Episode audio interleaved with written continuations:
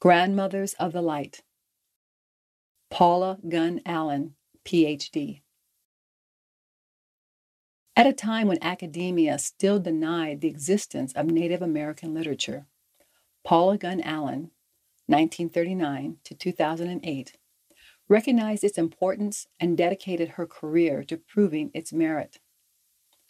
The daughter of a Lebanese American father and a Laguna Sioux Scottish mother, Paula Gunn Allen was raised in New Mexico in the Laguna Pueblo, where she was deeply influenced by matriarchal Pueblo culture. She offered that many native tribes were gynocentric, with women making the most important decisions, while other tribes stressed a balance between male and female rather than domination. This article is the introduction to a section in her book, Grandmothers of the Light, a collection of goddess stories from Native American civilization across North America. In it, she shares myths that have guided shamanesses and shamans toward an understanding of the sacred for centuries. Cosmology is the study of the ordered arrangement of the universe, and in an arcane sense, this section is a cosmology. The cosmogony that unfolds is essentially laid out in the eight stories that compose this section, and they combine to provide a multifaceted picture of concepts the preceding stories introduced, knitting them to ritual as the mediating principle between human and supernatural. As we have seen in The Void, there is energy, and it is an energy that is self aware. It is thinking nor is it a singular phenomenon, but multiplicitous, for intelligence cannot arise from the absence of intelligence, nor can variety arise from uniformity. The singular can no more give rise to the many than the many can become the singular. However, we look at it, the multiverse that surrounds us, there is no such thing as only no such thing as one. That we think otherwise is testimony to the depth of our patriarchalization. Snowflakes, leaves, humans, plants, raindrops, stars, molecules, microscopic entities all come in communities. The singular cannot, in reality, exist.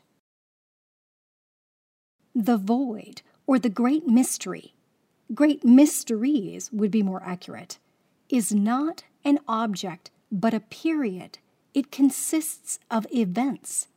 The events that transpire have neither beginning nor end. They simply are always and everywhere. Location or place is also event, verb, not noun, process, not product. The events of the void have names or intelligence locations, processes, and action. All is mind, or perhaps it is more exact to say everything's are intelligence bearing. But that can't be said in English, a monotheistic language structured in terms of hierarchy, individualism, objectification, and stopped motion. Everything's are intelligences is ungrammatical nonsense.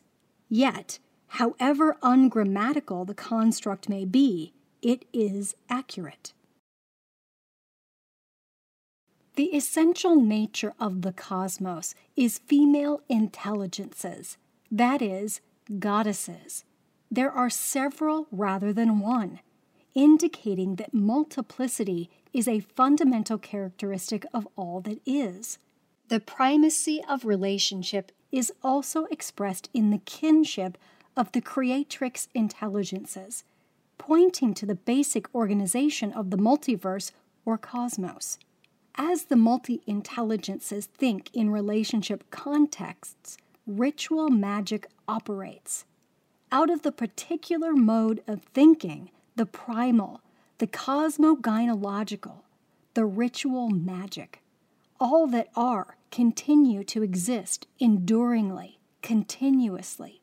What changes or transformations occur are simply vast energy intelligence fields doing what they do, doing it in concert, in harmony, and in significance.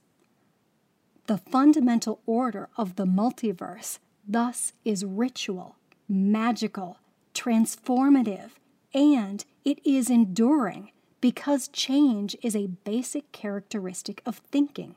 Further, relationship and thinking are basic characteristics of change.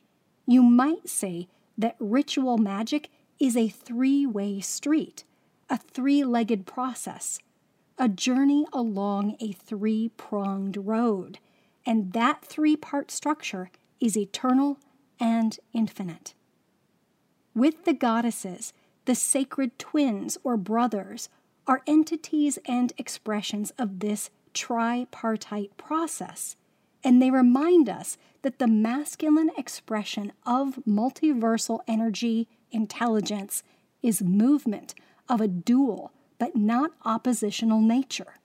The duality that the masculine, which is a special case or subset of the feminine, embodies is complementary in essence, though that complementarity sometimes takes a form that appears adversarial or polar.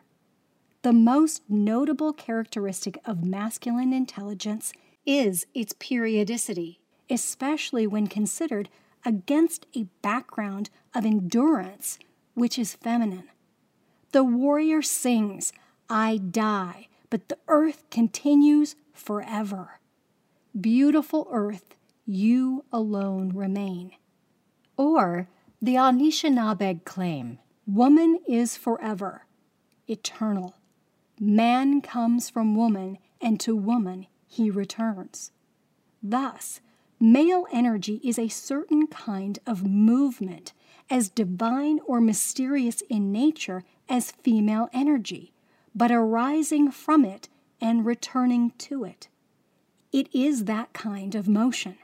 Movement, motion is all that is, all that are. Matter is a special case of motion, and all motion is material because verbs are names at base. The Lakota say God is moves. They characterize the great mystery as Skan, sky that moves, wind. White buffalo woman is she who sends and calls back the winds. The Navajo put wind into the tale of creation, and wind, Nilche, who moves, is the intelligence being of changing woman, who is herself of the air spirit people. Yellow woman is taken by whirlwind man to his mother's home where she grinds corn as is the duty of a bride, to make a gift of her skill to her groom's mother. Whirlwind takes her, and so she is possessed of power. Not that he gives her power, but that he recognizes her power and therefore takes her home. Yellow Woman is ritual magic, and the story, like its companion tale, explores some of the meanings of her identity, as well as that of her sisters and their four way relationship as it pertains to the working of magic and the place of ritual in magical operations. The Yellow Woman stories and the other stories in this section explore the significance of ritual magic as a female identity, and they do so in a sacred manner. They explore sacred thinking demonstrating that to think in a sacred manner is to participate in the ritual that is the time or location of a magical event. The story of Yellow Woman and Whirlwind Man, like the stories of how Grandmother Spider brought the light, older sister and younger sister, and the rest included here, is a magical event, not only as told, but simultaneously as enacted. Both, not either, are necessary if the exploration is to bear the fruit of intelligence, if its significance is to be adequately conveyed. The stories in this section are all ritual magic stories, ritual and magic, and stories. They are not stories about pretend beings such as populate children's literature, cartoons, and popular films. They are stories for pilgrims along the path, for those who are students of the woman's medicine way. When these stories are entered as a room is entered, as wilderness is entered, as the serf and self is entered, one moves into mythic space and becomes a voyager in the universe of power. This section is concerned with the roles supernatural female intelligences play as mediators between the mortal and supernatural worlds.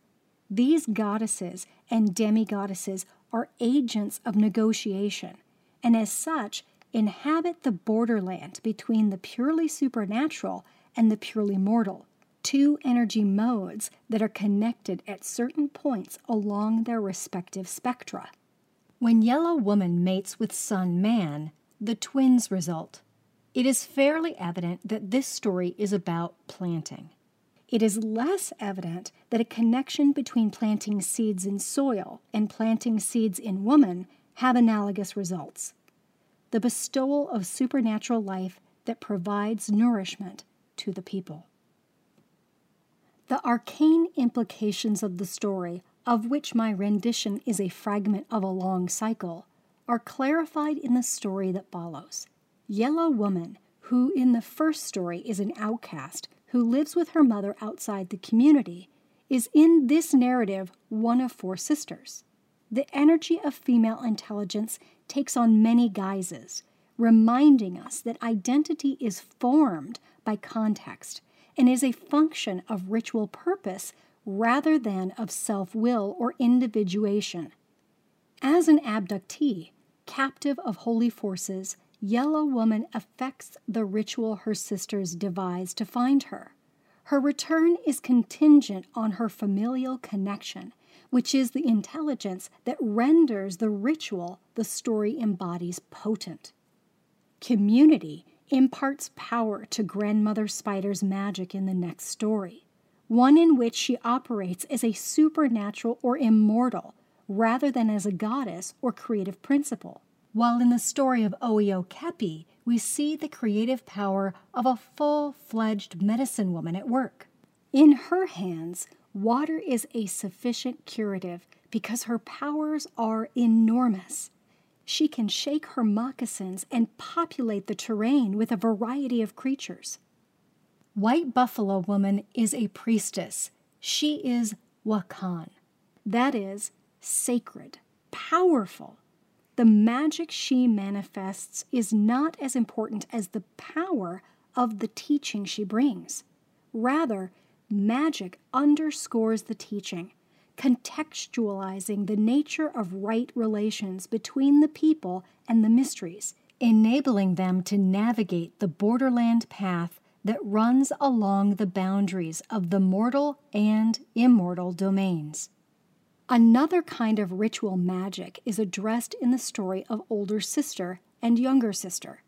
Despite its echoes of the stories of Yellow Woman and Whirlwind Man and Oio Kepi, like the former, the abductions result in a gift from the immortals to the people, though the gaining and giving of the gift necessitates the transformation of the women into immortals and entails their final separation from their community.